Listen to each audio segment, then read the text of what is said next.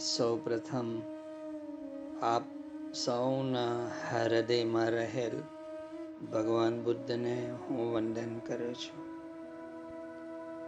જે મહદ ચેતનાના દોરવાયા હું બોલી રહ્યો છું, એ મહદ ચેતનાને શતશાહ વંદન. હે યોગ યોગેશ્વર, તવ યોગ ચાહું છું. મુજમાં તુજ પ્રાગત્ય ચાહું છું.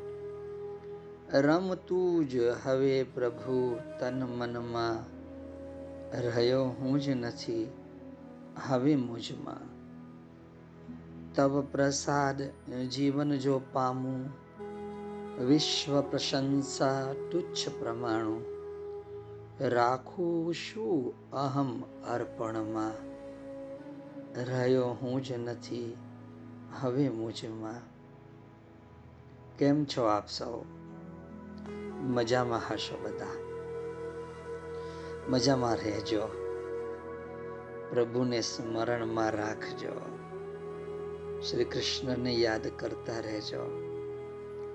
શ્રી કૃષ્ણ સિવાય બીજું કોઈ એવું તત્વ નથી જે તમને બચાવી શકે.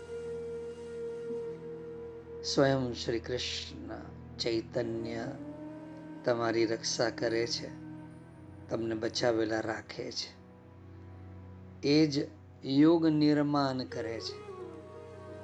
અને યોગ નિર્માણ કરીને બચાવે પણ છે. કોઈક કમભાગ્ય હોય, તેઓના જીવનની અંદર પણ એમના જ યોગ દ્વારા મૃત્યુ પ્રવેશ કરે છે. રોગ પ્રવેશ કરે છે. યોગ, યોગેશ્વરનો યોગ અદ્ભુત હોય છે. અને આપણે અત્યારે જે આમને સામને આમને સામને જ કહેવાય ને? તમે મારી સામે બેઠા છો, હું તમારી સામે છો. કેટલું સરસ. જાણે આપણે એ જ આપણા સત્સંગ હોલમાં બેઠા હોઈએ. હું તો એવી જ અનુભૂતિ કરી રહ્યો છું. આપ સૌ બધાએ જ એ સવારની થોડાકની જાગૃતિ, થોડાકની સુસુપ્તિ અને જે રીતે હોય, એક મજા છે, એક મોજ છે. આપણે તો અરસપરસ અત્યારે આમને સામને જ બેઠા છીએ. તમે મને સાંભળી રહ્યા છો. હું તમને જોઈને બોલી રહ્યો છું. તમારી ચેતનાનો તંતુ મારી ચેતના સાથે સધાય છે. અને એ શ્રી કૃષ્ણ એ જ ચેતનાના તંતુથી તમારા હૃદય સુધી પહોંચે છે. જે પણ સમજણ આપણે કેળવીએ, જે પણ જ્ઞાન આપણે મેળવીએ, એ સમજણ, એ જ્ઞાન આપનું ભક્તિમાં પરિણમે. તો જીવન બહુ અદ્ભુત થશે. આપણે ગયા સત્સંગની અંદર ભક્તિની ઘણી વાતો કરી. અવારનવાર કરતા પણ રહીશું. અને આપણું આ જે હંસ ગીતાની, આ પરમહંસની જે સમજ જે છે, એ પરિપૂર્ણ થાય. આપણા મસ્તિષ્કની સમજણ પરિપૂર્ણ થાય. પછી આપણે શ્રી કૃષ્ણના લીલા રહસ્યમાં પ્રવેશ કરીશું.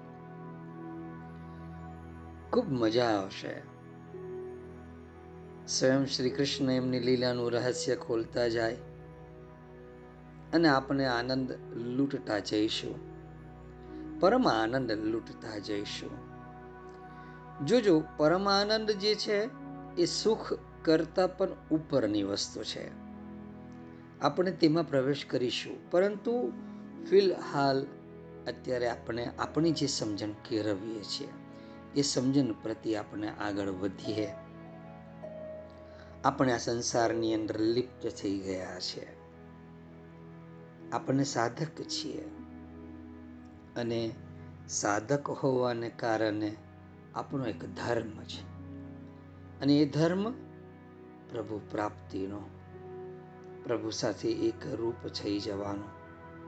અને એ જ ધર્મ આખરે પરમ આનંદની અંદર પરિણમે છે. પરિવર્તન પામે છે. આપણા જીવનને પરિવર્તન કરીને, આપણી આસપાસની પરિસ્થિતિને પરિવર્તન કરીને. અને હું ઈચ્છું છું કે આપ આવા અદ્ભુત પરિવર્તનને આપ ઉપલબ્ધ થાઓ. જેથી કરીને આપનું જીવન દિવ્ય બની જાય પરમ પ્રભુના સાનિધ્યની અંદર તમારું જીવન વ્યતીત થતું થઈ જાય. અને આખરે એ જ સર્વસ્વ છે, એ જ મહાન છે. આ જગતની અંદર ચાલી રહેલી આ સમગ્ર પ્રક્રિયાથી અમુક માણસો સંતુષ્ટ છે. જે રીતનું જીવન ચાલી રહ્યું છે. જે રીતની દોડ ચાલી રહી છે. અમુક વ્યક્તિને તમને જો ટાઈમ લાગે કે તેઓ આ જીવનથી સંતુષ્ટ છે. આ જીવનની ભાગ દોડથી સંતુષ્ટ છે. તેઓ જીવનને જે છે તેમ અહંકારયુક્ત જીવનને સ્વીકારીને જીવનનો આનંદ ભોગવે છે. તેમને એમ લાગે છે કે આ જ પરમ આનંદ છે. આ લોકોનું પરિવર્તન શક્ય નથી. તેઓ પોતાના અહંકારની જેલને છોડવા તૈયાર નથી. અને અસંખ્ય માણસો આ જ રીતે એમની જ માન્યતાઓની જડતામાં, એમના જ અહંકારથી તેઓ જે પણ જીવન જીવે છે, એ એમ જ તેઓ માને છે કે આ જ જીવન છે અને આ જ રીતે જીવાય. કપટ પણ થાય, જઠ્ઠું પણ બોલવું જોઈએ, બીજાનું પચાવી પણ લેવાય, આપણે આપણું સાધી લેવાનું, આપણે આપણું લૂંટી લેવાનું. આ અહંકાર યુક્ત જીવન જીવવાની પદ્ધતિ તમને અનંત મનુષ્યો આ રીતનું જીવન જીવતા જોવાશે આ લોકોનું પરિવર્તન શક્ય નથી. બીજા લોકો સમર્પણ અને પ્રેમ દ્વારા અહંકારથી બહાર નીકળી. સમૂહ ખાતર જીવવા લાગે છે. તેઓને અંતે પ્રભુનો સંપર્ક થાય છે. તે ક્ષણિક હોય છે. સમૂહની ખાતર એટલે કે જેમ સામાજિક લોકો જે રીતે પૂજા પાઠ કરતા હોય, જે રીતે સાધના કરતા હોય, શિબિરમાં જતા હોય આ ધ્યાન તે ધ્યાન, આ ગુરુ તે ગુરુ. આ પેલા ગુરુનો શિષ્ય, આ પેલી ગુરુનો શિષ્ય અને એની પાછળ ભાગે, એને માટે સમય વિતાવે. સમર્પણ તો ખરું, પ્રેમ પણ ખરું. અહંકારથી બહાર પણ નીકળ્યા હોય, પણ થોડા. તેઓને પ્રભુનો અનુભવ થાય, પણ ક્ષણિક. પણ ત્યારે જ દિવ્ય પ્રેમ તેમનામાં ઉતરી આવે છે. જ્યારે તેઓ સંપૂર્ણપણે પ્રભુમય થઈ જાય, પણ તે પ્રભુની અન્ય અભિવ્યક્તિઓની જેમ એમની પોતાની જ પ્રકૃતિથી ફરી ફરી મલિન થતા રહે છે. ગંદા થતા રહે છે. ખબર જ નથી પડતી. સાધક છીએ અને આવી રીતે પ્રભુ તરફ આગળ તો વધે. સમર્પણ પણ કરે, પ્રેમ પણ કરે, સાધના પણ કરે, પરંતુ વચ્ચે વચ્ચે વિષયોમાં ફસાતો પણ જાય. સાધક આ રીતે પોતાના મનને મનાવી વિષયોમાં ડૂબી જાય કે નહીં, બસ ચાલશે. ભગવાનની પાસે તો જઈ જ રહ્યો છું ને. થોડું ધ્યાન સાધના શિબિરમાં જઈ જ રહ્યો છું ને. તો મને વાંધો નથી. આ થોડા થોડા વિષયોની અંદર અને આમે આપણે કાં સંત બનવું છે. એમ મનને મનાવી વિષયોમાં ડૂબી જાય તો છેવટે ધીરે ધીરે તે મહાવિષય બની પતિત થઈ જશે. વિષયોનો ક્યાંય અંત નથી.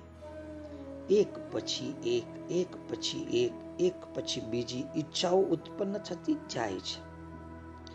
જ્યાં એક વાર નિયમથી ભ્રષ્ટ થયા. એક વાર એમ થયું કે સાહેબ જે વાત કરે છે, ઠીક છે, એ કંઈ આપણાથી બધું પડાય એવું નથી. અને આપણે નિયમથી ચ્યુત થઈ જઈએ, ભ્રષ્ટ થઈ જઈએ. એકવાર નિયમથી ભ્રષ્ટ થયા, ત્યાં ફરી નીચેની દિશામાં પતન થતું જ જાય છે, થતું જ જાય છે. પાણીનો પ્રવાહ બસ એકવાર ઉપરથી શરૂ થઈ જાય, તો પછી નીચેની દિશામાં જ વહેતું જાય છે. જેના વસ્ત્ર, કપડા ખૂબ ચોખ્ખા હોય, ખૂબ ચોખ્ખા હોય. તે જ ધૂળ, માટી અને ગંદી જગ્યામાં ન બેસવાની દરકાર કરે છે. પણ એકવાર વસ્ત્ર મેલું થાય, પછી ક્યાંય પણ બેસવામાં તેને સંકોચ નથી થતો. પછી તો તે વસ્ત્રની રહી સહી પવિત્રતાની પણ પરવા નથી કરતો. મેં જોયા છે એવા માણસને. સ્ત્રી સંગમાં ફસાય ને કે સત્સંગમાંથી હું બચી ગયો છું. સત્સંગને કારણે બચી ગયો છું. હવે હું પવિત્ર જીવન જીણું છું. કપડા નવા બની ગયા, ચોખ્ખા થઈ ગયા. હવે તે ધૂળ માટી ગંદી જગ્યામાં બેસવાની દરકાર કરે છે કે ભાઈ મારે અહીંયા નહીં બેસવું જોઈએ.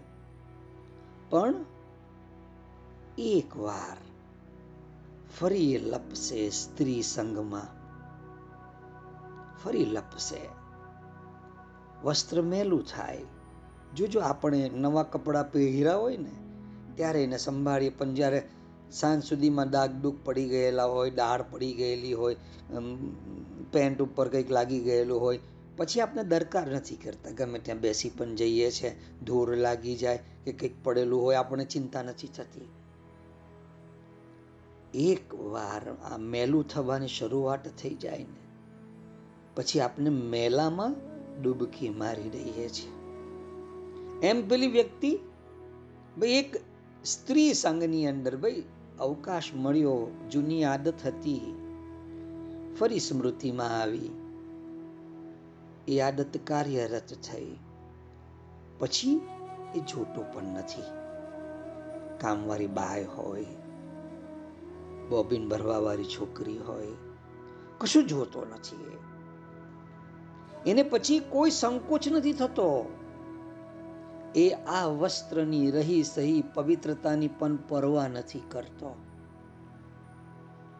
એટલે કોઈક વાર આપણને એમ લાગે કે, ઓહો, સમર્પણ પણ છે, પ્રેમ પણ છે, અહંકારમાંથી બહાર પણ નીકળ્યો છે. અને બીજા બધા સત્સંગીઓ સમૂહમાં, સંઘમાં જે રીતે જીવે છે રીતે જીવવા પણ લાગે. થોડીક ગ્લિમ્સ ભગવાનની મળે પણ પણ દિવ્ય પ્રેમ તેમની ભીતર ઉતરતો નથી. પાછી જ એમની જ પ્રકૃતિથી તેઓ મલિન થઈ જાય છે. ભાગ્યે જ કોઈ હોય છે જે પોતાની શુદ્ધતા સાચવી યોગ માર્ગે ચેતનાના વિકાસમાં આગળ વધે છે.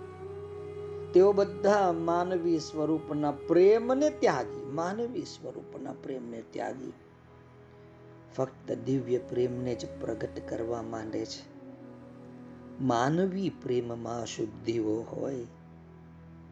દિવ્ય પ્રેમની અંદર અશુદ્ધિઓ હોતી નથી. જેને હું ડિવાઇન રોમાન્સ કહું છું. અરે રોમાન્સ કરવો હોય તો પ્રભુ સાથે કરો ને ભાઈ. અને હું તમારી એવી અવસ્થાનું નિર્માણ કરાવવા ઈચ્છું છું.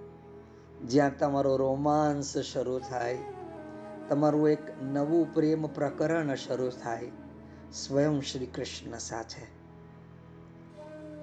સાંભળવામાં પણ કેટલું અદ્ભુત લાગે છે. સાહેબ, અનુભવવામાં તો આનાથી એ અદ્ભુત લાગશે. દિવ્યાતિ દિવ્યમ ભવ્યાતિ ભવ્યમ. આવા પ્રેમની અંદર પ્રવેશ કરો. દિવ્ય પ્રેમનું સામર્થ્ય સમજો.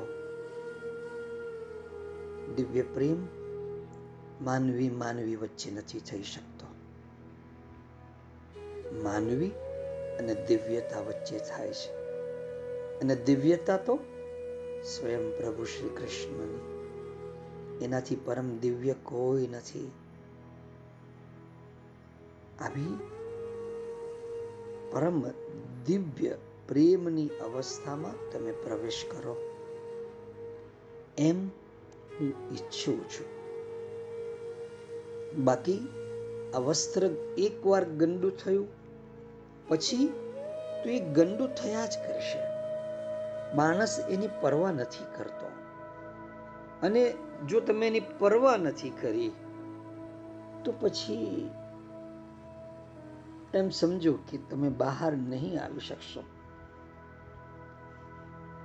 કેમ કે જે ભોગોની અંદર આપણે સરી પડીએ છીએ, આ માર્ગ ઉપર આવ્યા બાદ પણ, તો એ ભોગોના સંસ્કાર આપની અંદરથી નિર્મૂળ નથી થયા. જો તમારા મૂળમાં કૃષ્ણ પહોંચી જાય, તો જ આ ભોગોના જે સંસ્કાર છે એ દૂર થાય. પરમહંસ રામકૃષ્ણ દેવે કથા કહેતા. એક બગીચામાં ઘણા બધા સાધુઓ હતા. ત્યાં એક પરમ સુંદર સ્ત્રી દર્શન કરવા માટે ગઈ. બધા સાધુ પરમ વિરક્ત હતા. તેમને ગુરુ તેમના ગુરુ આ જન્મ બ્રહ્મચારી હતા માટે તેમને શિષ્યો પણ એવા જ કર્યા કે જેમને જન્મથી જ સંસારી સુખ ભોગવ્યું ન હોય. તે બધા સ્ત્રી સુખથી અનભિજ્ઞ હતા. માટે તેમના મનમાં એ માતાના દર્શનથી કોઈ પણ પ્રકારનો વિકાર જાગ્યો નહીં. તેમનામાં એક જણે પહેલા સ્ત્રી સુખ ભોગવ્યું હતું. તેના મનમાં આ માતાના દર્શનથી છુપાયેલી કામ વાસના જાગી ઉઠી. તે વિષય સુખની ઈચ્છા કરવા લાગ્યો કે મારે યાર આ ભોગવવું છે. આ કથા કહેતા કહેતા તેઓ એમ કહેતા રામકૃષ્ણ કે જુઓ, જે વાસણમાં એકવાર દહીં જમાવ્યું છે, એમાં દૂધના ફાટી જવાની, બગડવાની શંકા રહે જ છે. જે ગળો કોરો છે, એમાં કોઈ ભય નથી. એ જ રીતે જેઓ વિષય સુખથી બચેલા છે, તેઓ કોરા ગળા જેવા છે. તો આપણે તો કેટલા બધા ભોગોની અંદર લિપ્ત થયા બાદ આ માર્ગ ઉપર આવ્યા છીએ. સંભાળ આપણે વધારે રાખવાની હોય. જાગ્રત આપણે વધારે રહેવાનું હોય. સભાન આપણે વધારે રહેવાનું હોય. કેમ? કેમ કે આ પાત્રમાં પહેલા ઘણા બધા, ઘણી બધી વાર દહીં જમાવી ચૂક્યા છે આપણે. જાત જાતના ભોગો ભોગવી ચૂક્યા છે. ને હવે જ્યારે ભોગ સામને જોવાય, ને જો ફરી સરકી પડ્યા, તો અત્યાર સુધી પવિત્ર કરેલું આ વસ્ત્ર ફરી મેલું થઈ જશે. જો હું તો તમને કહેતો રહીશ, પરંતુ તમે તમારું પોતાનું વસ્ત્ર, એની સંભાળ એ તમારી પોતાની સંભાળ છે. હવે આ વસ્ત્ર ઉપર ડાઘ ના પડે. હવે આ વસ્ત્ર મેલું ના થાય. જ્યો કી ત્યો દર્દીની છે જ્યારે જવાનો વખત આવે ત્યારે ભગવાનને આપણે આ વસ્ત્ર કોરું ધાકોર આપી શકીએ.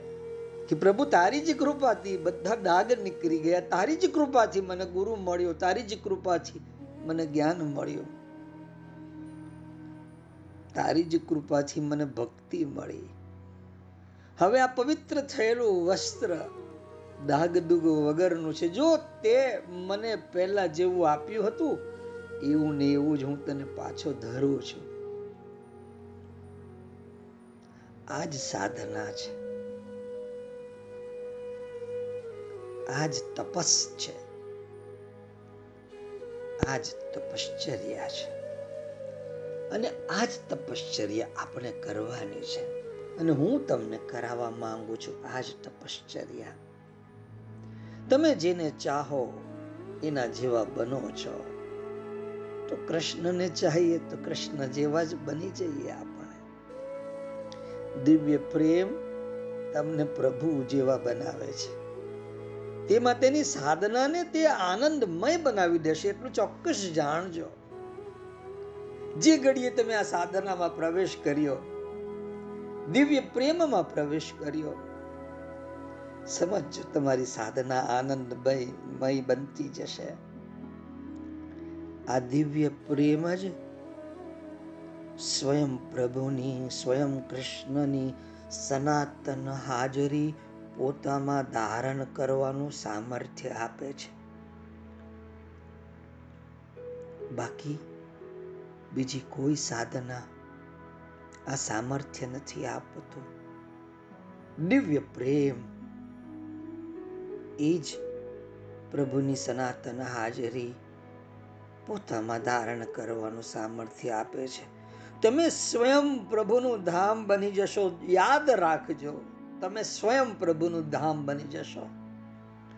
આ પ્રેમ તમારા શરીરનું પણ રૂપાંતર કરી તેને દિવ્ય બનાવવાની પ્રક્રિયા શરૂ કરી દેશે અને માનવ અને પ્રભુ વચ્ચેની એક નીક બની જશે, એક બ્રિજ બની જશે. અને હું તમને કહું છું કે આ પ્રેમ જ જગતની પીડાનો અંત લાવી શકશે. જગતના આવિર્ભાવનો મૂળભૂત હેતુ સિદ્ધ કરી શકશે. જીવનને મધુર, દિવ્ય, આનંદનો સ્વર્ગ બનાવી આપશે. હું તમારી સમક્ષ એક, મારી તો કોઈ એવી તાકાત, શક્તિ નહીં મળે કે કૃષ્ણના ચારિત્ર્યને કે કૃષ્ણના સ્વરૂપને, કૃષ્ણના રૂપને તમારી સમ્મુખ એ જેવું છે એવું પ્રગટ કરી શકું. પણ હું માં સરસ્વતીને પ્રાર્થીશ કે માં એવા શબ્દો આપજો, જેથી કરીને સાંભળનારને શ્રી કૃષ્ણ પ્રત્યે પ્રેમ જાગી જાય અને એવો અદ્ભુત, એવો પ્રગાઢ પ્રેમ જાગે કે આ જગતના પ્રેમને ઝાંખું કરતો જાય આ પ્રેમ. અને શ્રી કૃષ્ણના શ્રી કૃષ્ણની સાથેનો પ્રેમ, પોતાનો તેજ વધારતો જાય, પોતાનો પ્રકાશ વધારતો જાય, પોતાનો આનંદ વધારતો જાય.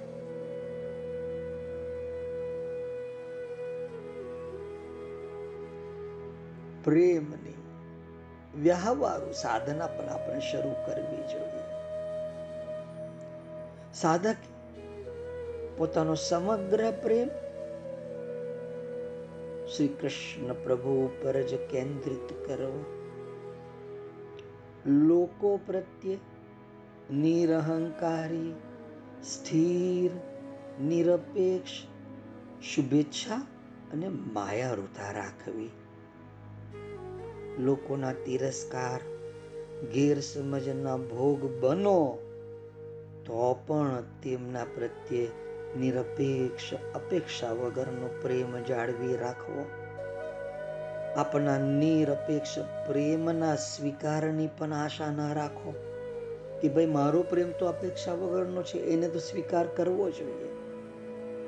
હું આપ સૌને કોઈ પણ પ્રકારની અપેક્ષા વગર સૂક્ષ્મ અપેક્ષા પણ મને નથી આપ સૌથી હું નિરપેક્ષ પ્રેમ કરું છું આપ સૌને. અને તમે મારા નિરપેક્ષ પ્રેમનો સ્વીકાર કરો કે અસ્વીકાર કરો. મને આપ પ્રત્યે કોઈ તિરસ્કાર નથી, કોઈ દ્વેષ નથી.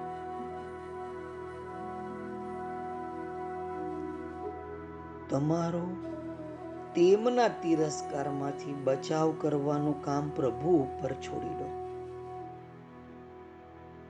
લોકો તિરસ્કાર કરશે તમને. ઘણી બધી વ્યક્તિઓ છે જે આ દિવ્ય પ્રેમને ન સમજી શકે.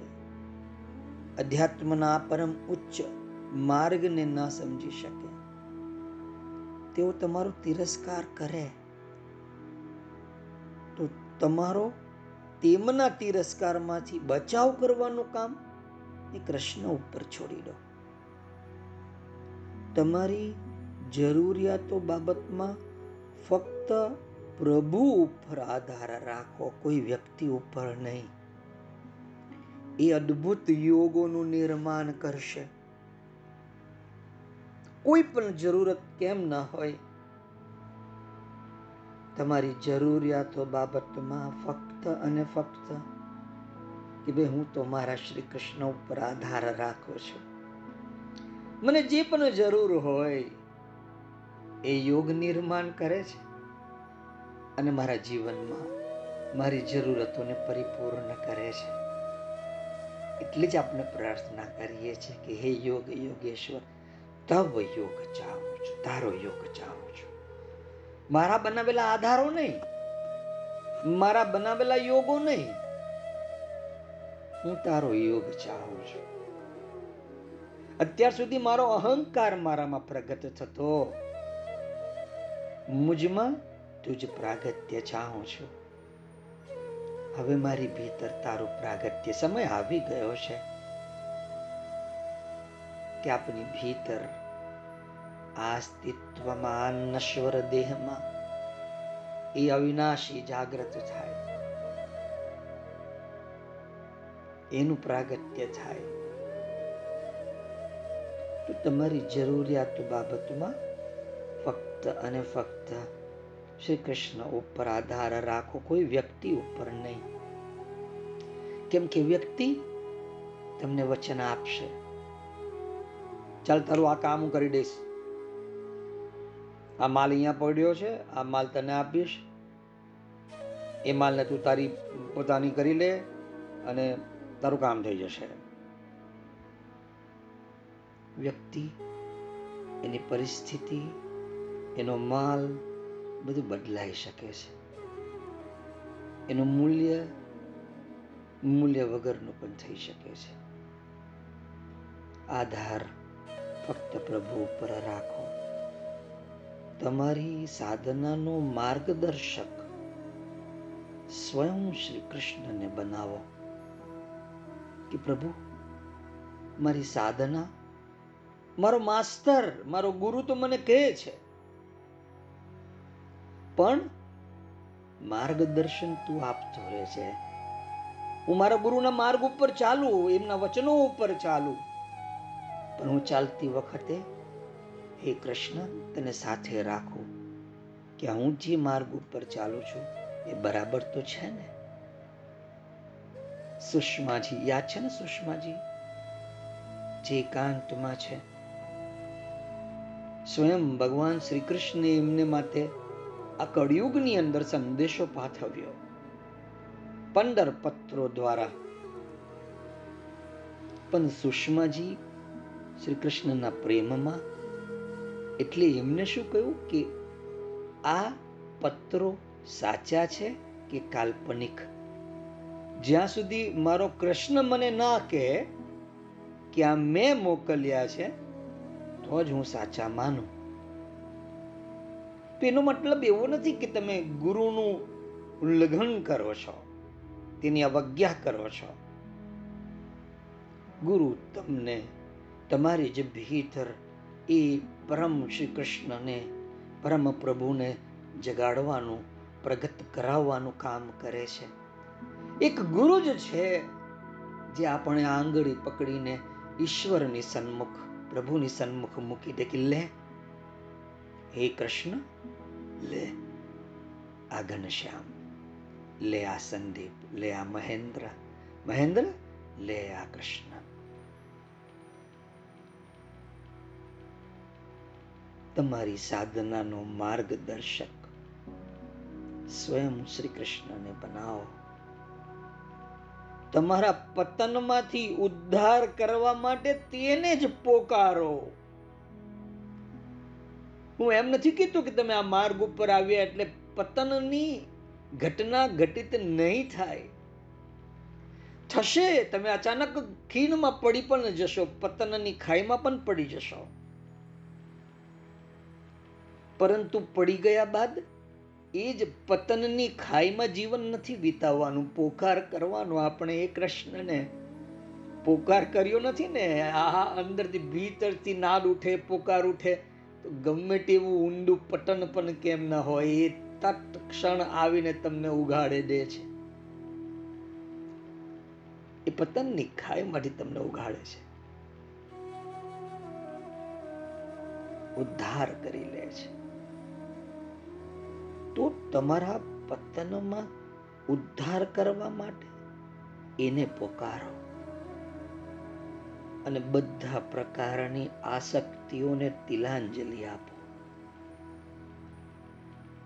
તમે કુટુંબમાં છો? તો કુટુંબમાં છો, પણ અનાસક્ત. કોઈ જાતિમાં છો, કોઈ ધર્મમાં છો, કોઈક રાષ્ટ્રમાં છો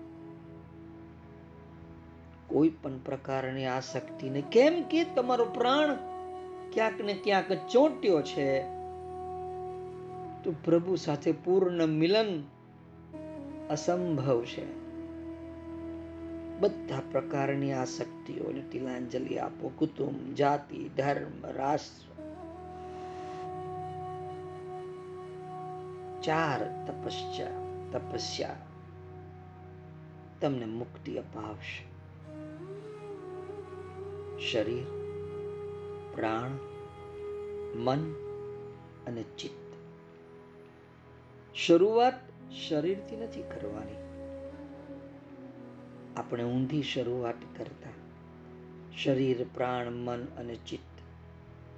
પણ આપણે ચિત્ત, મન, પ્રાણ અને અંતે શરીર.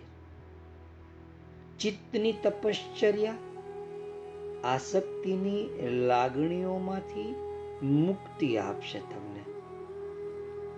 અને શ્રી કૃષ્ણના દિવ્ય પ્રેમનો સાક્ષાત્કાર કરાવશે. તમામ દુઃખમાંથી તમને મુક્તિ મળશે. ચિત્તની તપશ્ચર્યા. ચિત્તની તપશ્ચર્યા જ આપણા એટેચમેન્ટ આપણી આસક્તિ જે આપને વારંવાર ધસડી જાય છે. એ આપણી આસક્તિઓની લાગણીમાંથી મુક્તિ આપશે. અને ચિત્તની તપશ્ચર્યા જ આ શ્રી કૃષ્ણના દિવ્ય પ્રેમનો સાક્ષાત્કાર કરાવશે. મનની તપશ્ચર્યા અજ્ઞાનમાંથી મુક્તિ અપાવશે અને પ્રકાશમય મનની સ્થાપના કરાવશે. અત્યારે મન પ્રકાશમય બન્યું નથી. મનની તપશ્ચર્યા એ તમને તમારા ઇગ્નોરન્સ તમારા અજ્ઞાનમાંથી મુક્તિ અપાવશે. અને પ્રકાશમય મનને તમારી ભીતર સ્થાપિત કરશે. સાધનાની સાચી સમજણ તે આપશે. આંતર પ્રેરણા તે આપશે. પ્રાણની તપશ્ચર્યા એ કામનાઓમાંથી મુક્તિ અપાવશે. તમારી સંકલ્પ શક્તિને મજબૂત કરશે. અને પ્રભુના સંકલ્પ સાથે જોડાવાની ક્ષમતા આપશે તમને. પ્રાણની સાધના. પ્રાણ કોઈક વસ્તુમાં ચૂંટ્યો છે, તો એ વસ્તુની સાધના ચાલુ છે. મન કૃષ્ણમાં ચૂંટી જશે. તો એ તમામ કામનાઓમાંથી મુક્તિ અપાવશે. કેમ કે પ્રાણ જ છે જે આપણા જેટલા પણ ભોગ છે એ ભોગ સાથે ચોંટેલો છે. જેટલો પણ મોહ છે મોહ સાથે ચોંટેલો છે. પ્રાણની તપશ્ચર્યા તમામ પ્રકારની કામનાઓમાંથી મુક્તિ અપાવશે. તમારી સંકલ્પ શક્તિને મજબૂત કરશે અને શ્રી કૃષ્ણના સંકલ્પની સાથે જોડી દેશે. શ્રી કૃષ્ણના સંકલ્પ સાથે જોડાવાની ક્ષમતા તમને આપશે. શાંતિ, સ્વસ્થતા અને શક્તિ આપશે. આ પ્રાણની તપશ્ચર્યા જ પરમ ભક્તિમાં તમને લઈ જશે. પરમ ભક્ત બનાવવા માટે પ્રાણની તપશ્ચર્યા જ મુખ્ય છે. અને છેવટે શરીરની તપશ્ચર્યા શરીરમાંથી મુક્તિ અપાવશે. અવચેતનમાંથી મુક્તિ અપાવશે. અને તમે શ્રી કૃષ્ણની શક્તિને શરીરમાં ધારણ કરી શકશો. તેને પ્રગટ કરવાની ક્ષમતા તમે વિકસાવી શકશો. એટલે જ આપણે કહીએ છીએ મુજમાં તુજ પ્રાગત્ય ચાહું છું. અને આ શરીરમાં એકવાર એ પ્રગટ થઈ ગયો. તો આપણો આ જન્મ મરણનો ફેરો જે છે, એ સફળ થશે. નવા જન્મો લેવાના અટકી જશે. આ ચાર તપસ્યાઓથી તમારું સાચું વ્યક્તિત્વ રચાય છે. એક એવું વ્યક્તિત્વ, એક એવી પાત્રતા કે એ પાત્રની અંદર સ્વયં શ્રી હરિ, સ્વયં શ્રી કૃષ્ણ કણ કણમાં બિરાજમાન થઈ જશે. એક હજારમાં ભાગ્યે જ એકાદ વ્યક્તિ એવી હશે જે ખરેખર વ્યક્તિગત સાચું અસ્તિત્વ ધરાવતી હશે. જે પોતાની ભીતર રહેલા એ પરમ શ્રી કૃષ્ણની સાથે પરમ ચૈત્ય પુરુષ સાથે સંપર્કમાં હશે.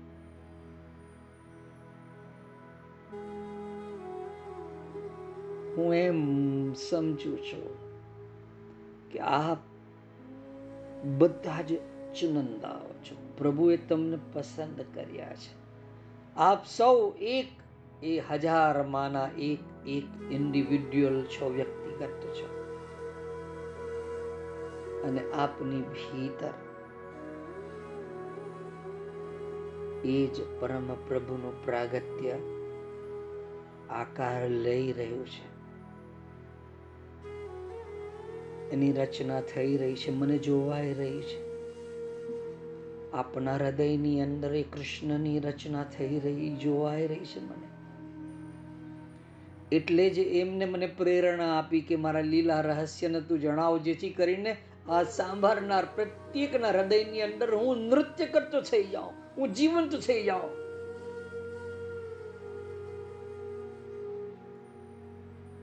આ ઘટના આપણે આ ધરાતલ ઉપર કરવી છે.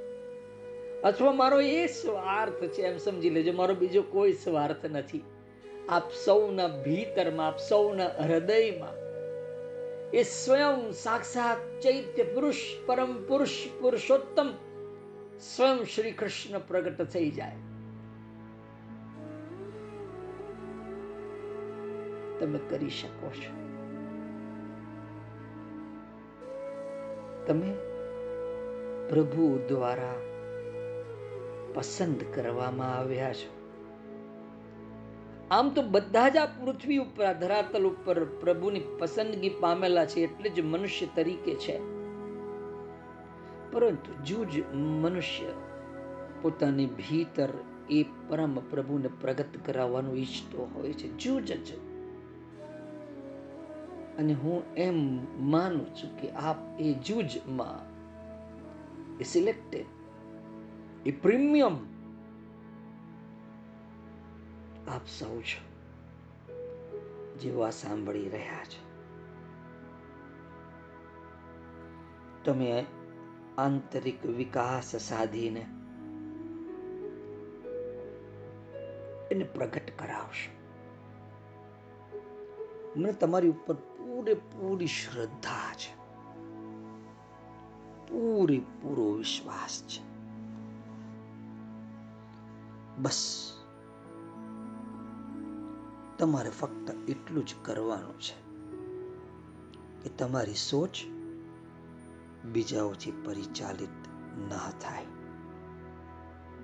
અને તમારી જે ભીતર રહેલા પરમ પ્રભુથી સ્વયંથી જ તમારી સોચ પરિચાલિત થાય.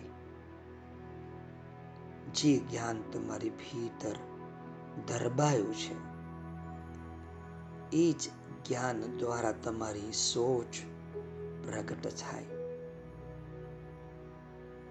ફેસબુક યુટ્યુબ વોટ્સઅપ વગેરેથી આવતી વિવિધ માહિતીઓ છે. સામાજિક ચેતનાઓ દ્વારા આવતી માહિતીઓથી પરિચાલિત ન થાય. આપણું મસ્તિષ્ક આપણું મગજ.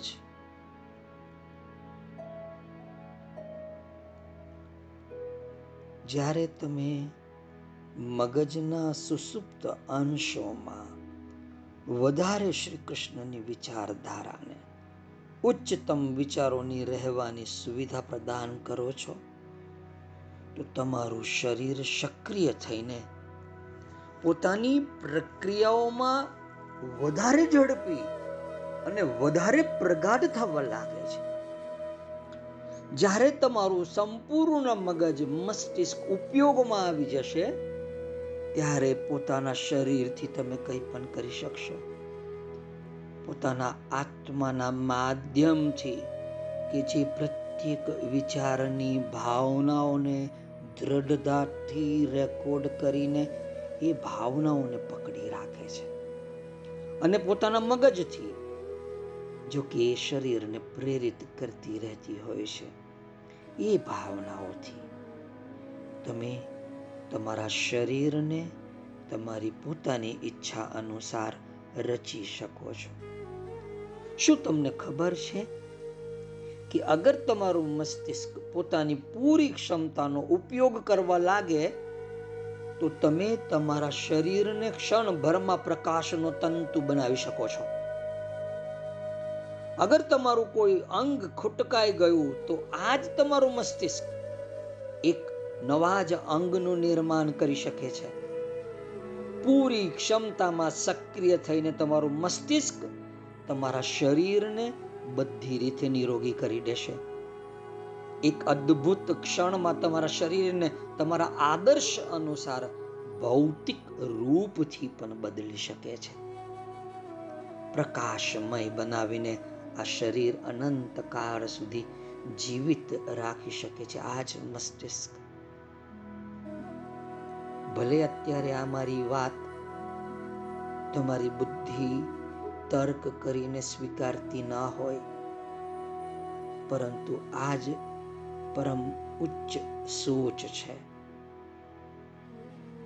અને આજ પરમ ઉચ્ચ સોચથી જ તમારે પરિચાલિત થવાનું છે. તમારા પૂરા મસ્તિષ્કની મગજની ક્ષમતા અપરિમિત છે, અસીમિત છે. તો પણ તમે પોતાની સીમિત બુદ્ધિવશ મગજનો માત્ર એક તૃતીયાંશ ભાગ જ ઉપયોગ કરો છો. આ બાકીનું મગજ શું કામનું છે? અઠાણું બનાવવું છે તમારે એનું? તમારા શરીરનું સંપોષણ તમારા મગજ અને સામૂહિક વિચારોથી થાય છે. જાગતા રહેજો. તમારા શરીરનું સંપોષણ તમારા મગજ અને સામૂહિક વિચારોથી થાય છે કારણ કે આપણા મગજમાં જે વિચારોને પ્રવેશ કરવા દેવાની અનુમતિ આપો છો તમારું મગજ એને વિદ્યુતીય પ્રવાહમાં બદલીને સમગ્ર કોશિકાઓને પોષિત કરે છે તો પણ આપણે બાલ્ય અવસ્થાથી જ્યારે સામાજિક ચેતનાને તમે સમજવા લાગ્યા, તમે એ બધી બાબતોને પ્રોગ્રામિંગ જ માની લીધું કે તમે મોટા થશો, પૈસા કમાવાનું સૌથી અઘરું કામ કરશો, બાળકો મોટા કરવાનું કઠિન કામ કરશો, વૃદ્ધ થશો, અનેક રોગોથી ઘેરાશો અને તત્પશ્ચાત મૃત્યુને પ્રાપ્ત થશો. આ પ્રોગ્રામિંગ તમે માની લીધું છે. જો કે તમે આ વિચારોને, આ પ્રોગ્રામને માની લીધા ને તમે શરીરની જીવન ઉર્જાને ક્ષીણ કરવાનું આરંભ કરી દીધો. મારી વાતને બરાબર મોટી આંખ સાથે, મોટા કાન સાથે, મોટા હૃદય સાથે સમજવાની, સાંભળવાની કોશિશ કરજો. કેમ કે હું તમને શ્રી કૃષ્ણના જે વિચારો છે. શ્રી કૃષ્ણનો સ્વયં પોતાનો જે પ્રોગ્રામ છે, એ પ્રોગ્રામ તમારામાં ઇન્સ્ટોલ કરવા માંગુ છું. અને ઇન્સ્ટોલ થાય, એક્ટિવેટ થાય, તમે એના પરફોર્મન્સનો લાભ લેતા જાઓ.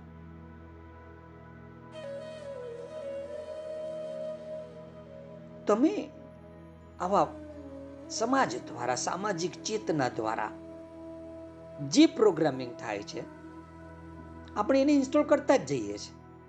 અને જીવનની ઉર્જાને ક્ષીણ કરવાનું આપણે શરૂ કરી દઈએ છીએ. કેમ કે વૃદ્ધત્વનો વિચાર જ એક મન નિમ્ન તરંગની વિદ્યુતીય ચિંગારી તણખાઓ શરીરની કોશિકાઓની સંરચનાને મોકલે છે. વૃદ્ધત્વનો વિચાર કે સાહીઠ નો થયો, કમર ગઈ, ઘૂંટણ ગયા, હૃદય ગયું. વૃદ્ધત્વનો વિચાર કે દારિદ્ર્યનો વિચાર કે ફાઇનાન્શિયલ ક્રાઇસિસનો વિચાર અથવા જેટલા પણ નકારાત્મક વિચારો છે એ તમામ એક મંદ, નિમ્ન તરંગની વિદ્યુતીય ચિંગારી છે, તણખાઓ છે. અને તે જ આપણી શરીરની કોશિકાઓની સંરચનાને મોકલે છે. આ મંદ વેગનો વિદ્યુતીય કરંટ શરીરની સ્ફૂર્તિને પણ મંદ કરી દે છે. જેને કારણે શરીરની તરુણાઈ, કિશોરાવસ્થા અને પૃષ્ઠતાની ક્ષમતા ક્ષીણ થવા લાગે છે. આ પ્રકારે શરીર વૃદ્ધ થતું જાય, ક્ષીણ થતું જાય અને મૃત્યુને પ્રાપ્ત થાય. પરંતુ અગર તમે આરંભથી જ વિચારોની ઉચ્ચ તરંગોને આપણી પાસે નિરંતર આવવા દેતે, તો તમે આપણા શરીરમાં અધિક વેગ અને ઉચ્ચ કૃષ્ણ શક્તિના વિદ્યુતીય કરંટને પ્રવાહિત થવાની સુવિધા દેતે. હું તમારી પાસે આ એક શોક ટ્રીટમેન્ટ તરીકે આ જ્ઞાન આપી રહ્યો છું, જેથી કરીને શ્રી કૃષ્ણ શક્તિના વિદ્યુતીય કરંતનો પ્રવાહ તમારી ભીતર, તમારા કણ કણ સુધી પહોંચી જાય. તમે સુવિધા આપવા દો, તમે સ્વીકારો. અમારા તરફથી, મારી ચેતના તરફથી આવતા આ વિદ્યુતીય કરંટને આ ચિંગારીને આ તણખાઓને તમારા શરીરની કોશિકાઓ સુધી પડવા દો.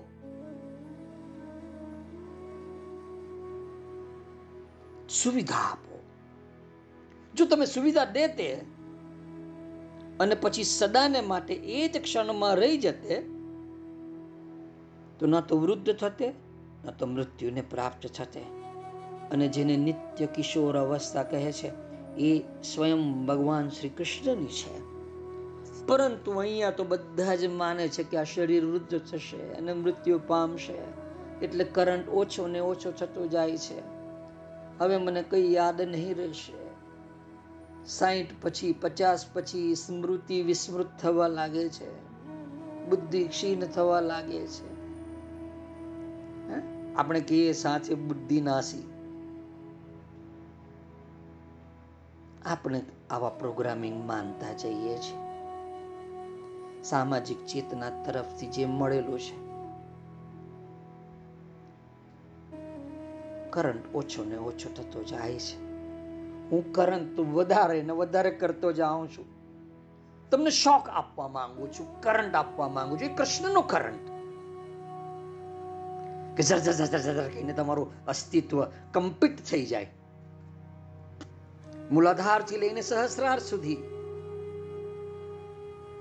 જેમ મહેન્દ્રનું સત્સંગ હોલની અંદર જ્યારે કોઈક એવું વક્તવ્ય, કોઈક એવું એવું સત્ય એની ભીતર પ્રવેશે અને કંપન મૂલાધારમાંથી કરોદરજ્જુની પૂંછડીમાંથી પ્રવેશ કરે અને મસ્તિષ્ક સુધી પહોંચી જાય. સસ સસ સસ સર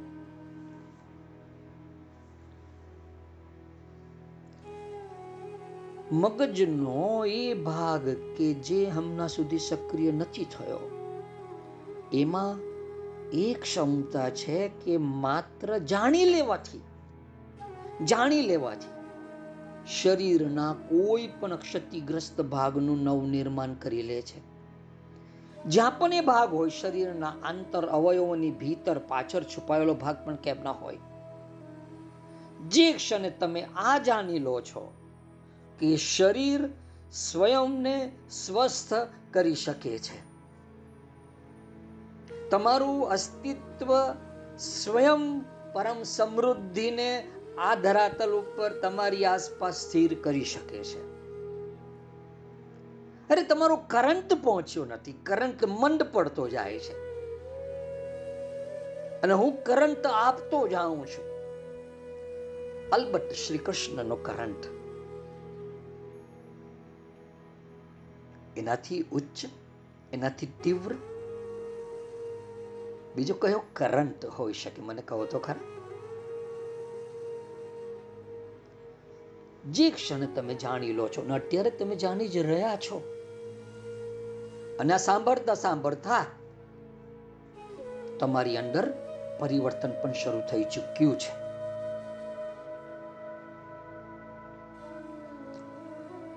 આ વિચાર એક મોટા તણખાના રૂપમાં સ્નાયવિક નિકાય કેન્દ્રથી ક્ષતિગ્રસ્ત અંશ પાસે પાસે મોકલી દેવામાં આવે છે. જે ક્ષણે તમે જાણી લો કે શરીર સ્વયંને સ્વસ્થ કરી શકે છે. ધ્યાનથી સમજવાનો, સાંભળવાનો પ્રયાસ કરજો. સમજો, તમારું આંતરડું તમારું ફેફસું.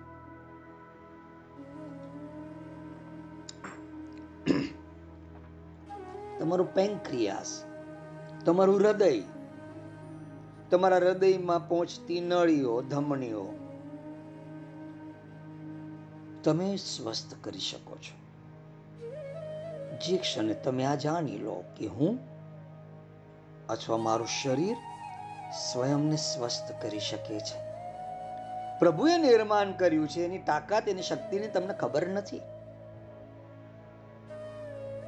આ વિચારણે કે આ શરીર સ્વયંને સ્વસ્થ કરી શકે છે, આ વિચારને એક મોટા તણખાના રૂપમાં આપણી જેટલી પણ આ મસલ્સના જેટલા પણ કેન્દ્રો છે, સ્નાયવિક નિકાય કેન્દ્ર, આ સ્નાયવિક નિકાય કેન્દ્રથી ક્ષતિગ્રસ્ત અંશ પાસે આ વિચારને મોકલી દેવામાં આવે છે. તમારા કેન્દ્રમાં આ વિચાર સ્થિર થયો કે નહીં, આ સનાતન સત્ય છે. અને એ મોટા તણખાના રૂપમાં તમારા શરીરનો જે પણ ભાગ ક્ષતિગ્રસ્ત છે, ત્યાં આ તણખાને આ વિચારને મોકલી આપવામાં આવે. અને ત્યાં તે પ્રત્યેક કોશિકાના ડીએનએ ઘટકનો ક્લોન કરીને એ કોશિકાને સંપૂર્ણ રીતે પુનઃ નિર્મિત કરી દે છે. લીવરનો, કિડનીનો કોઈક ભાગ ખરાબ છે, તો એનો સારો ભાગ, સારા કોષ, પોતાનું ક્લોન, પોતાના જેવો જ બીજો એક કોષ નિર્માણ કરે છે. તે પ્રત્યેક કોશિકાના ડીએનએ ઘટકનો આ ક્લોન કરીએ કોશિકાને સંપૂર્ણ રીતે પુનઃનિર્મિત કરે છે. અને આ ક્લોન જે છે ને, એ પૂરેપૂરી શુદ્ધતા અને શ્રેષ્ઠતાનું હોય છે. શું તમને લાગે છે કે આ ચમત્કાર છે? હા, આ ચમત્કાર જ છે અને એવું જ છે. આ તો આપણે આ આયામનો સ્પર્શ સુદ્ધા કર્યો નથી. પણ હવે જાણી લો કે તમે આ આયામનો સ્પર્શ કરી રહ્યા છો. એ કેવી જાણકારી એ કેવી ઇન્ફોર્મેશન જે તમારી આંતર ચેતનામાં પોતાનું સ્થાન બનાવી રહી છે, જે તમને નિત્ય કિશોર અવસ્થામાં સ્થિર કરી શકે છે. ભલે તમારી ઉંમર કોઈ પણ હોય એ તમને નિત્ય કિશોર બનાવી દેશે. શું તમને લાગે છે કે આ શરીરને કેવળ દવા, ડોક્ટર કે વૈદ જ સારું કરી શકે છે? હા, એ કામ કરે છે. કેમ? કેમ કે તમને એ ડોક્ટર ઉપર વિશ્વાસ છે. તમને આ સિસ્ટમ ઉપર વિશ્વાસ છે. તમને એવું દર્શાવવામાં આવ્યું છે અને તમે એની ઉપર પૂરેપૂરો વિશ્વાસ કરો છો. પપ્પા, મમ્મી કહેતા, આપનો ફેમિલી ડોક્ટર એની પાસે જઈએ એટલે બધું સારું થઈ જાય. પ્રકાશ રંગુનવાલા. અને આપણે એના ક્લિનિક પર પહોંચીએ. વેઇટિંગમાં બેસીએ. એટલે સારા થવાની શરૂઆત થઈ જાય. ડૉક્ટર પછી જે આપે તે આપણે સારા જ થઈ જઈએ છીએ. કેમ? કેમ કે આપણે એની ઉપર વિશ્વાસ મૂક્યો છે. તમે અથવા તમને એવું દર્શાવવામાં આવ્યું છે કે આ ડૉક્ટર સારું કરી લેશે અને તમે એની ઉપર પૂરેપૂરો વિશ્વાસ કરો છો કે તમે સ્વયંને સ્વસ્થ નથી કરી શકતા. એટલે તમે નથી કરી શકતા. ડૉક્ટર તમને સ્વસ્થ કરશે. એટલે ડૉક્ટર તમને સ્વસ્થ કરે છે. કેમ કે આ એ બધી જાણકારી વિદ્યમાન છે. એવા ઘણા જીવો, એવા ઘણા જીવો છે, ઘણા બધા. આપણામાં ઘણા બધા એવા હશે, જે કોઈક ડોક્ટર ઉપર જ વિશ્વાસ હોય છે. ઘણા બધા જીવો છે આપણી આસપાસ. કે મને તો ફલાણા ડૉક્ટર ઉપર વિશ્વાસ. અને તેઓ જાણે છે કે એ ડોક્ટર જે પણ દવા આપશે તે સારો જ થઈ જશે. જો કે એ જીવ જાણે છે જાણે છે. જાણવાનું કેટલું અગત્યનું છે તે હું તમને કહું છું. એ જીવ જાણે છે એટલે જ ચમત્કાર થાય છે. શું જાણે છે? કે આ ડોક્ટરથી જ મને સારું થાય. જો ભૂલથી તમે બીજા ડૉક્ટર પાસે લઈ જાઓ, તો વીસ દિવસ નીકળી જાય અને એના મનમાં એમ થશે કે નહીં. મારો પ્રકાશ રંગુન મને એક ગોળી આપે ને, તો બે દિવસમાં હું સીધો થઈ જાઉં, દોડતો થઈ જાઉં. આ તમે જાણો છો કે આ ડૉક્ટરથી મને સારું થાય અને તે જ ક્ષણે તમે સારા થાઓ છો.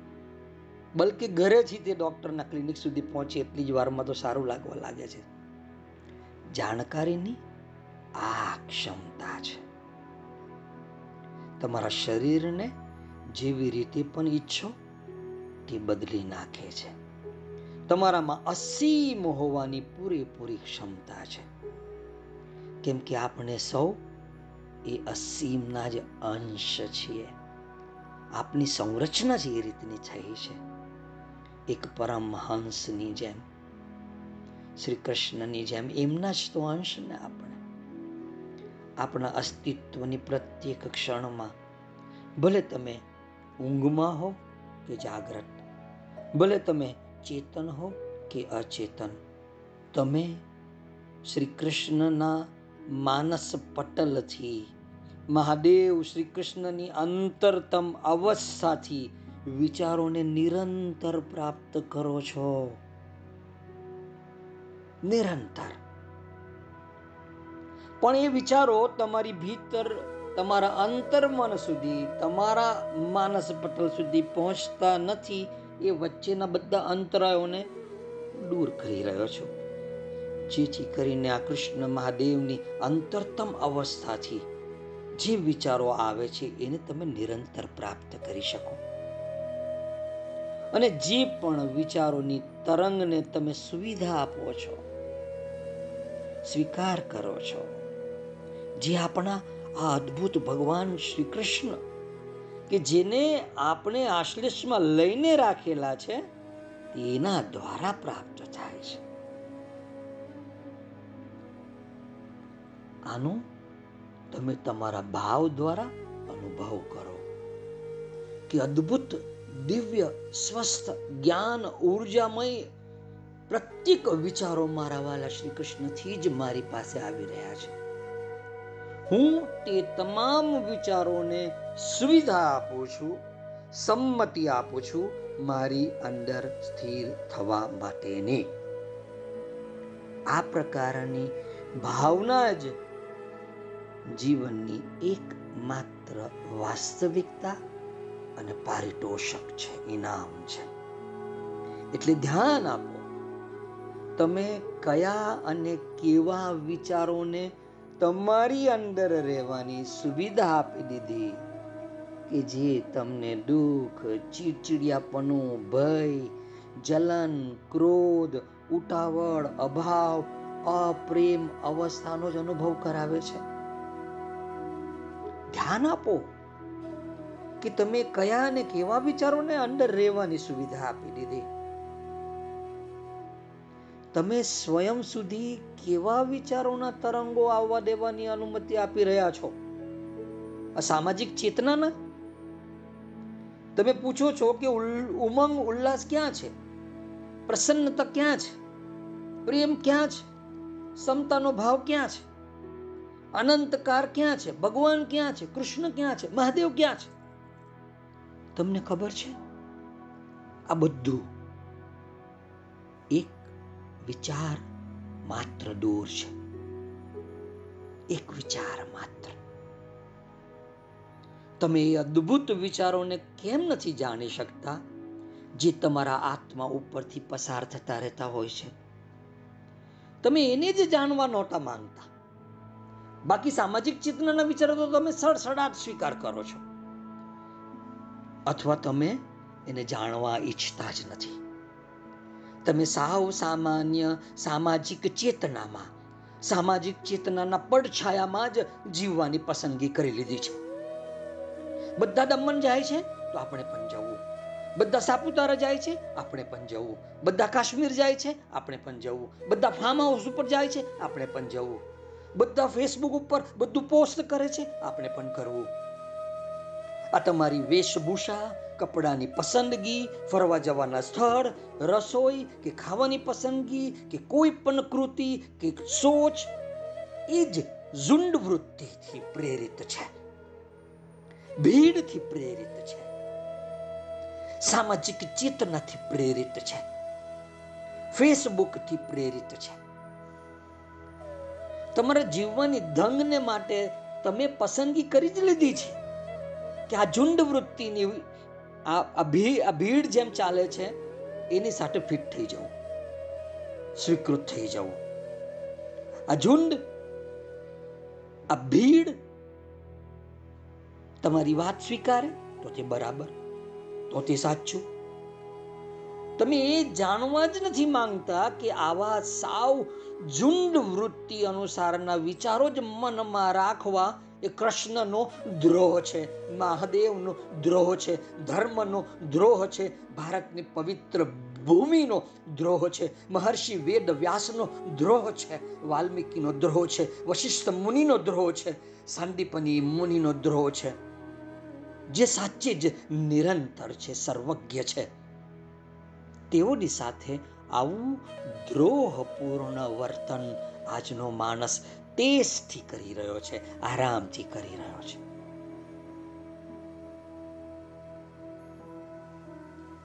એટલે તમે તમારી શક્તિને ગીરવે મૂકી દીધી છે. તમે તમારા સર્વજ્ઞ, સર્વશક્તિમાન સ્વરૂપને છોડી દીધું છે.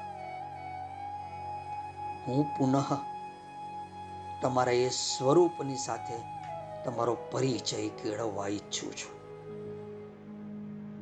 તમે તમારી સાચી ઓળખને વિસ્મૃત કરી દીધી છે. તમારા મગજના બધા દ્વારોને બંધ કરી દીધા છે. હૃદયના પણ દ્વાર હોય છે એવી કોઈ વાત તમને યાદ જ નથી રહી. હું તમને એ તમામ બંધ દ્વારો પાછા કેવી રીતે ખોલી શકાય? હૃદયમાં રહેલા શ્રી કૃષ્ણ સાથે એક રૂપ બની એમની નિત્ય રાસ લીલામાં કેવી રીતે પ્રવેશ કરી શકાય? એ દર્શાવવા આવ્યો છું. તમારી વિચારધારા બદલવા આવ્યો છું.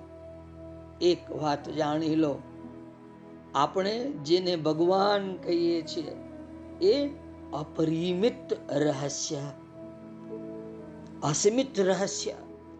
જેને મનુષ્ય યુગોથી જાણવાનો પ્રયત્ન કરી રહ્યો છે, એ સમસ્ત વિચારોનો યોગ છે.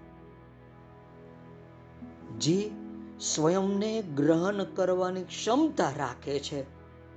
અને આ વિચારોને ગ્રહણ કરી એને વિસ્તારિત કરીને એ જ બની જાય છે. શ્રી કૃષ્ણ મહાદેવ, બસ આ જ છે. વિચારોનો સમસ્ત યોગ. આપણા વિચારોને કોણ સાકાર કરે છે? એ જ કૃષ્ણ ચૈતન્ય. જ્યારે નકારાત્મક વિચારો પણ આકાર ધારણ કરી આપણને ફલ સ્વરૂપે પીડા પહોંચાડે છે. દુઃખ હતાશામાં સરી પડીએ છીએ. ત્યારે કોણ એક ધક્કો મારીને કહે છે કે બસ હવે બહુ થયું. એટલે તો આપણે આપણી પ્રાર્થનામાં કહીએ છીએ કે હે યોગ યોગેશ્વર તવ યોગ ચાહું છું. મુજમાં તુજ પ્રાગત્ય ચાહું છું. વિચારોનો સમસ્ત યોગ આપની અંદર રહેલા ઈશ્વર બનવાની ક્ષમતા તરફ આંગળી ચીંધે છે.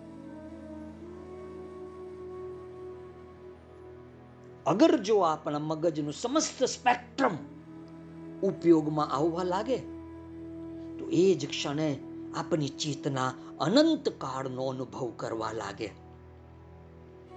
પછી જે પણ જાણવું છે તે તમારી જાણમાં આવી જાય છે. તમે પોતે સૂર્યની આભા થઈ જશો, સમુદ્રની લહેરો પણ અને સમુદ્રની ગહેરાઈ પણ તમે થઈ જશો.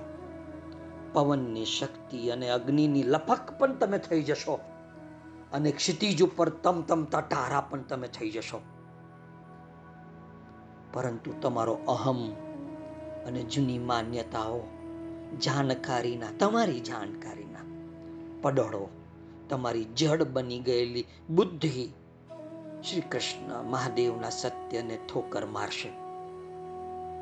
તમે અને શ્રી કૃષ્ણ એક જ છો, આ વિચારનો અસ્વીકાર કરશે. બીજું એ પણ સ્વીકાર નહીં કરશે કે તમે દિવ્ય અને અમર સિદ્ધાંત છો. તમારો અહમ અને સામાજિક ચેતનાથી સંસ્કૃત થયેલી તમારી બુદ્ધિનું સામ્રાજ્ય જ સામાજિક ચેતના બની ગયેલી છે. આ તમારા નામ રૂપનો અહમ તમને સંપૂર્ણ શક્તિ, સૌંદર્ય, પ્રેમ અને શ્રી કૃષ્ણની અનુભૂતિને પ્રાપ્ત કરવાની સુવિધા પ્રદાન નથી કરતું. આ તમારો અહમ. આટલું ખાસ જાણી લો અને બની શકે તો આચરણમાં મૂકી દો.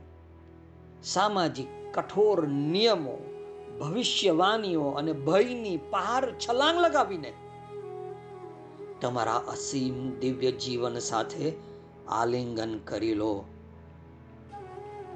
સામાજિક ચેતનાની પાર શરૂ થાય છે. શ્રી કૃષ્ણની અસીમ તેજસ્વીતા અને એમનું વિલક્ષણ સામ્રાજ્ય, જે એક પરમહંસ જ અનુભવી શકે છે. અરે, ઘડિયાળ તરફ તો ધ્યાન જ નથી જતું. હજી આ પરમહંસની સમજ એક બે સત્સંગ લેશે એવું લાગી રહ્યું છે. ફિલહાલ, મારા શબ્દોને વિરામ આપું છું. પરંતુ જેટલા પણ શબ્દો અત્યારે તમારા કાન ઉપર ધ્વનિ તરંગિત થયા છે એને હૃદયમાં જાગૃત કરજો. શ્રી કૃષ્ણ પણ જાગી જશે. બુદ્ધમ શરણમ ગચ્છામી. જેવને ઉતાવળ હોય. પ્રભુ સાથે દિવ્ય પ્રેમ કરવાની. ફટાફટ આ સત્સંગને પુનઃ પુનઃ શ્રવણ કરે. કેમ કે નવી સોચ છે, નવા વિચારો છે. સ્વયં શ્રી કૃષ્ણના વિચારો છે, મહાદેવના વિચારો છે. તમને પરિવર્તિત કરવા અર્થે આ ધરાતલના વાયુમંડળમાં આ વિચારોએ પ્રવેશ કર્યો છે. કેમ કે આપ સૌ પ્રભુના પસંદગી પામેલ છો.